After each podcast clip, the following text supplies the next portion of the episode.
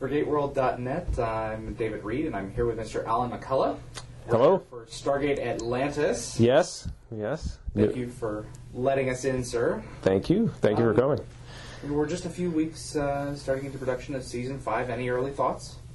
Uh, it's great. You know, it's it's uh, we've got a whole new batch of stories. Um, it always amazes me that we can, you know, come up with new material um, after so many seasons of Stargate SG-1 and then Stargate Atlantis. But uh, there's some really exciting stories coming up.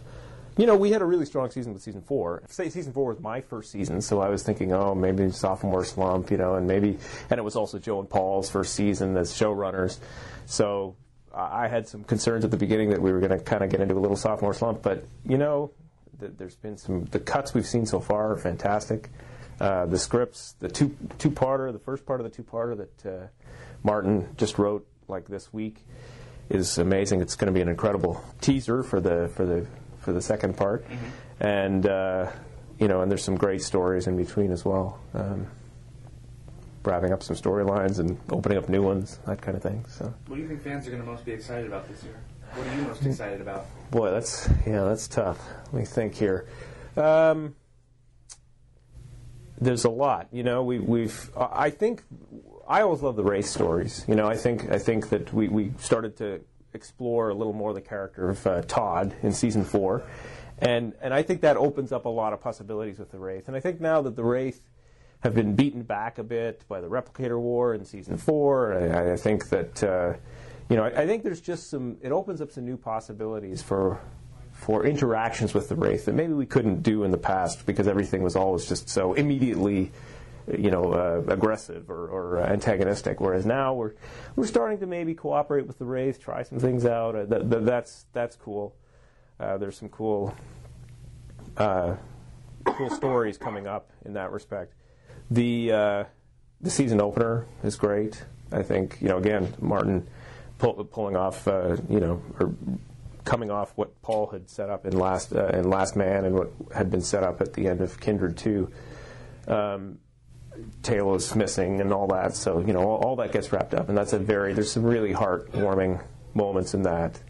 Um, let's see, then what else do we have? We have uh, some a couple of one-offs. One of which was I wrote the Daedalus Variations, which is just a it's a it's a great team show, uh, and it's like a it's a real visual effects spectacular too. I mean, we haven't seen any of those yet, but it's going to be uh, an amazing visual effects show that I think is is very exciting. Um, what's, what's the idea of that story?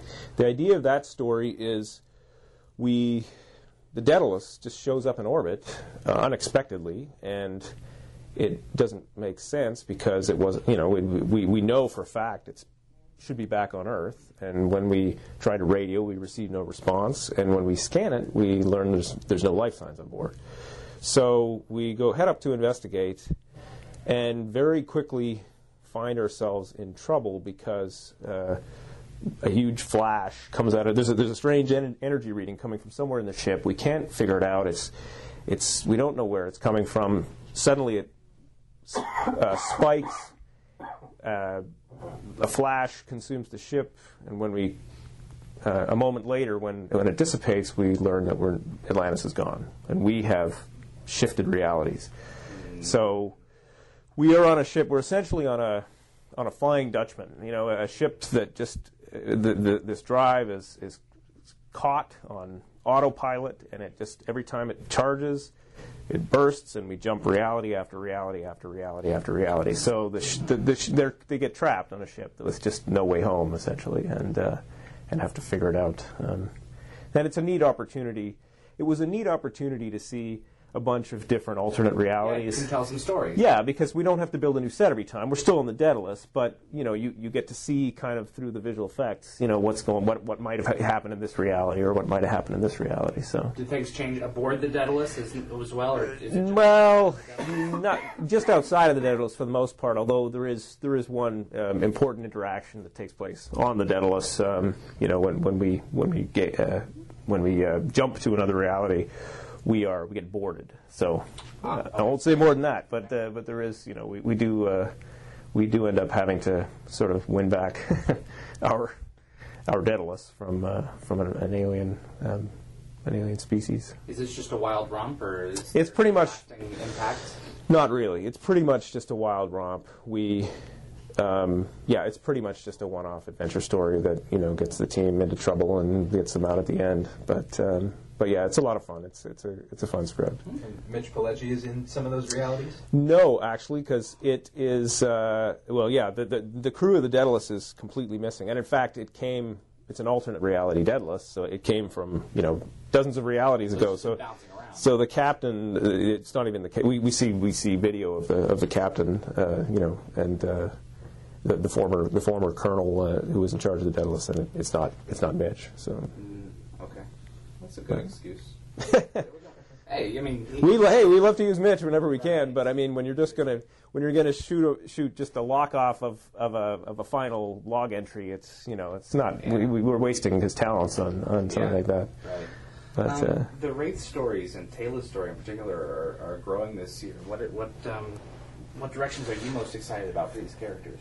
Well, uh, let's see. For the Wraith and Taylor, falling on some some some of the stuff we called from Michael's research, we we, we sort of make a proposition to Todd later in um, later in the year, and, and in the, the episode I'm just actually finishing writing right now, it's called The Queen.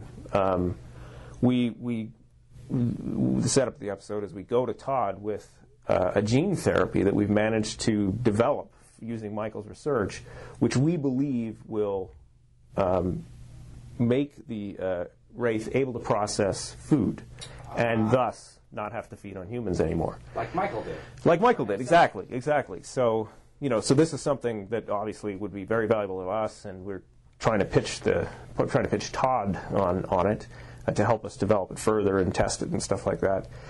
Of course, Todd, who's always got his own agenda, asks us to do something in return, um, which you know is, is that what then the episode becomes about. Um, it, it it becomes a very Teyla Teyla focused story. Um, essentially, what what uh, Todd requires is uh, he's joined an alliance of other hives, but the only way you can uh, be in the, the like he's had to fake his way in and lie and say that he had a queen on board. Um, Oh no. and I don't want to say more. I, I- perhaps I've already said too much, but That's gonna be uh, but you know, it's uh, it, it's it it it goes in, in an interesting direction uh, after that. So what a twist! Yeah. that's awesome. it was a, yeah, it was a nice. It was actually the story came from. It's sort of a combination of a story that I pitched and, and a story that Alex Levine, our our uh, story coordinator, pitched last year. He pitched an, a story where Teyla, where there was a Wraith summit, and we tried to infiltrate it, and we were trying to infiltrate a Wraith summit, and we needed a way to go in undercover, and uh, and so we, using that pitch as well as some story elements that I pitched this year, we, we built we built this story, um, which is already a little bit Wraith. So. Exactly. You know, it helps that she has some Wraith DNA already. Um, so yeah, I mean, as far as major arcs of the season go, you know, we're always developing the characters in some ways, but we, you know, we there there isn't like a major season long arc this year uh, the way there was last year with Teyla and the missing Athosians and and her pregnancy and you know and, and then going missing at the end of the year. Um, but you know, but but we are sort of in, in subtle ways. There are changes happening in the galaxy. You know, there's there's it's it's the aftermath of the Wraith Replicator War. The Wraith have been beaten back, and uh, you know some of the societies in the galaxy are you know getting a little stronger, rising up, getting a little more confidence. They're seeing an opportunity that that they didn't see when the Wraith were ever present, um, and uh, you know there's this sort of subtle subtle arc, you know, uh, things happening in the in this in season five. And who knows? Maybe we'll come up with something in, in the back half of season five that tears it wide open. I mean, sometimes you never know when that happens. Someone will come in and pitch an idea, and it'll all of a sudden spin out, you know, spin things off in a completely different direction. So, Which are your stories from last year are you most proud of? Which do you think didn't work out as well as you wanted? well, um, let's see.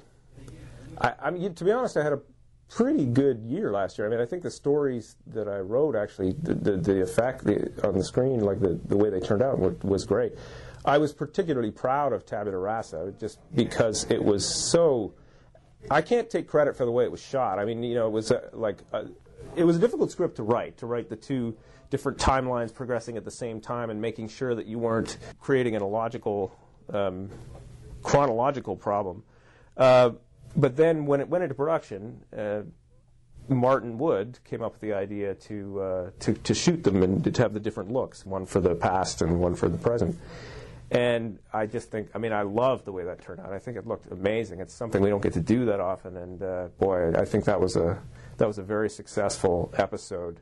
Plus, it's just classic sci-fi. You know, it's just like, you know, the the where McKay has lost his memory and he's tied to the chair, and the, you know, and there's a cryptic message from Teyla who we, you know, he's supposed to recognize but doesn't. And I mean, it's just it's just a classic conundrum that I, I just I love the way that that played out in the episode, and to the chance to see our characters, our lead character, some of our lead characters, not not in leading roles, at least at first. You know, we, we, we go into the cafeteria where they're keeping everybody, and, you know, Carter is there, but she's in the distant background. Yeah, and, and, and, and people are stepping forward and saying, well, no, I think we should do this, and no one knows who's, who you're supposed to be listening to. I mean, I, I, I just love that, that anarchy, you know, that sort of uh, we, we tried to play with a little bit. Um, so I was, pr- I was proud of that one, but I mean, that's not to say the others. I really liked how Spoils of War turned out. We knew we were bringing Beckett back at the end of the year, and we knew we were going to do it by cloning him, or, or having you know, that, that, that he was a clone. But we'd never said in any way that the Wraith had any kind of cloning technology. So it made sense to us that we had to somehow seed the existence of cloning technology among the Wraith far in advance of Beckett's return. Um, so so I, I, came up with a story where, where a we accomplished that we, we, we put the you know the, we, we seeded the fact that they have cloning technology, but also um, it was cool. I thought a way that they managed to beat, defeat the ancients uh, ten thousand years ago. I personally love bringing bringing in storylines that kind of illuminate aspects of the past that maybe we haven't. Yeah, exactly. Uh, it rewards loyalty for the for the fans, and and I, I just love to play with play with things. And you know, maybe we don't. Maybe it's not a, all about the past, but at least you're talking a little bit about how a certain character ended up this way, or how a certain society developed, and, and or how the ancients developed certain technologies, or something like that. So I, I love doing that in stories. Well, one of the things that I was really interested in about uh, Spoils of War in particular was you, you guys have enjoyed using the same actors for the, for the different wraith parts, you know, and this gives an explanation as to why. Right. Yeah. So, yeah, exactly. I mean, that, that, that obviously that decision was made far in advance of you know introducing cloning technology. But it's nice how it all works. That now, oh, I see. Okay, yeah, they're, they're, they they may have only five or twenty-five different wraith templates, and they reuse them, kind of thing. Right, so yeah. Exactly. Yeah. Um, are you looking? F- are you enjoying writing for uh, Robert Picardo this year?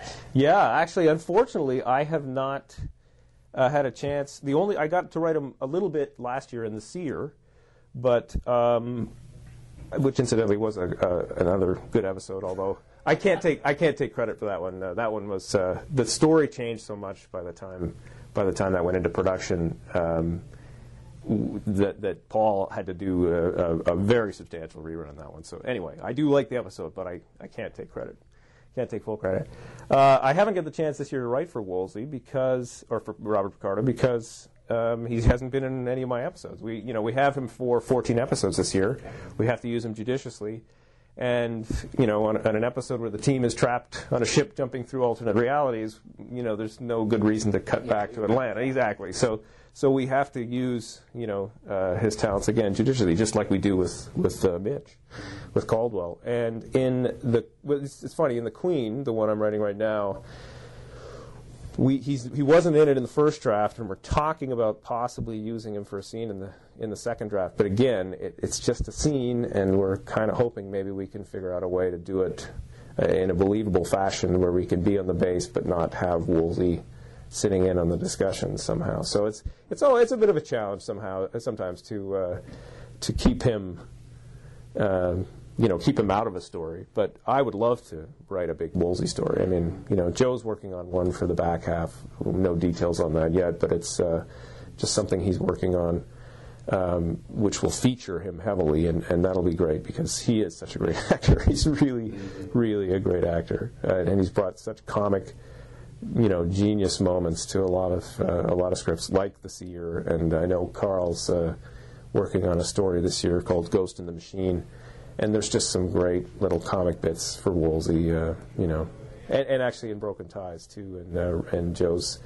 Um, Joe's script, Broken Ties, has some great comic moments for Woolsey as well. So it was we were sad to lose Amanda, obviously, um, but you know if you had to, boy, if you had to find a replacement, there's no one better than uh, than Robert Picardo. And how telling that was in the last episode. I mean, that wasn't even planned yet, and here he is. You know, here's a, a glimpse. oh, I know. Yeah, exactly. It's amazing how these things work out. You know, it just. Uh, some of the things we, we get a lot of credit for like having set things up years in advance and uh, oftentimes it's just like we backsell we you know we, we do we, we do make it correspond or concord with the past but it's more a matter of like oh man how are we gonna how can we manipulate this so it looks like we set it up three years ago but uh, so often it just falls into place. Exactly exactly.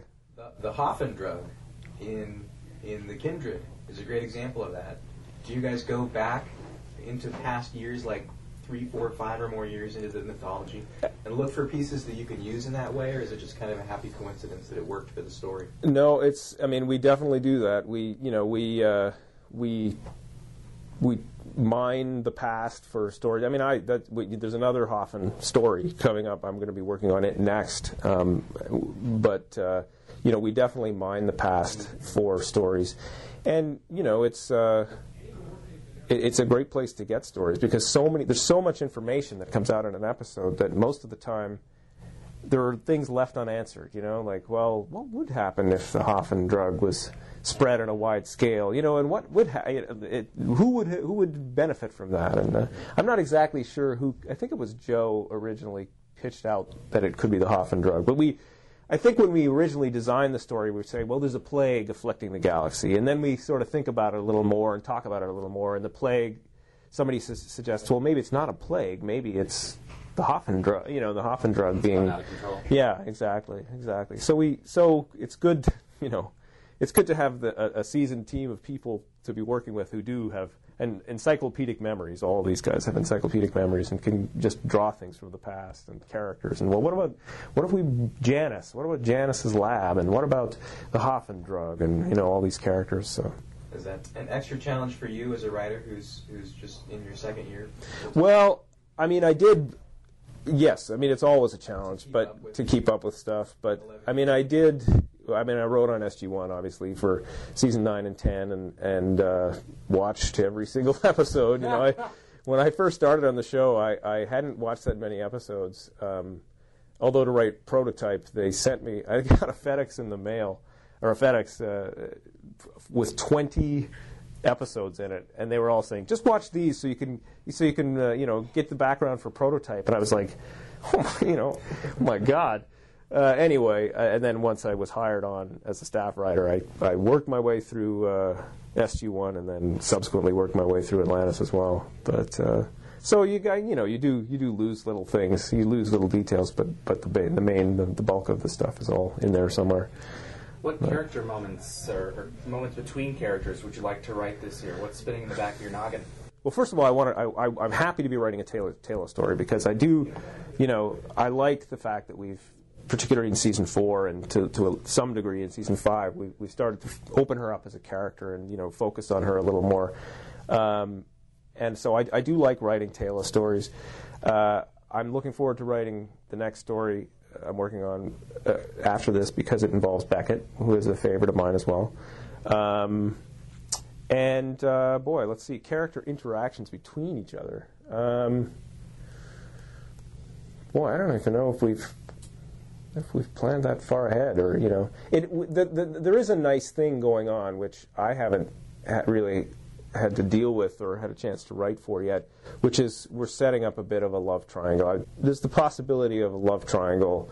Uh, last year we saw, um, you know, uh, Dr. Keller get in an, a near kiss with Ronan, and then and then towards the end of the season in trio and following up in Last Man, we saw a version of an alternate future where she and McKay get together. So of course, you know, it, we thought it would be fun to just play that. Experiment on that. Yeah, let's see. Let's see where that takes us. Let's see. You know, let's put those three characters in in a situation, or you know, in a, or on, in an ongoing situation, and throughout several episodes, and see where it takes us. To be honest, we don't know what how we're going to resolve it yet. Uh, we just we're playing around at the moment. Uh, Carl's written a great episode um, this year, uh, which sort of delves into that relationship in a little more detail, or that triangle.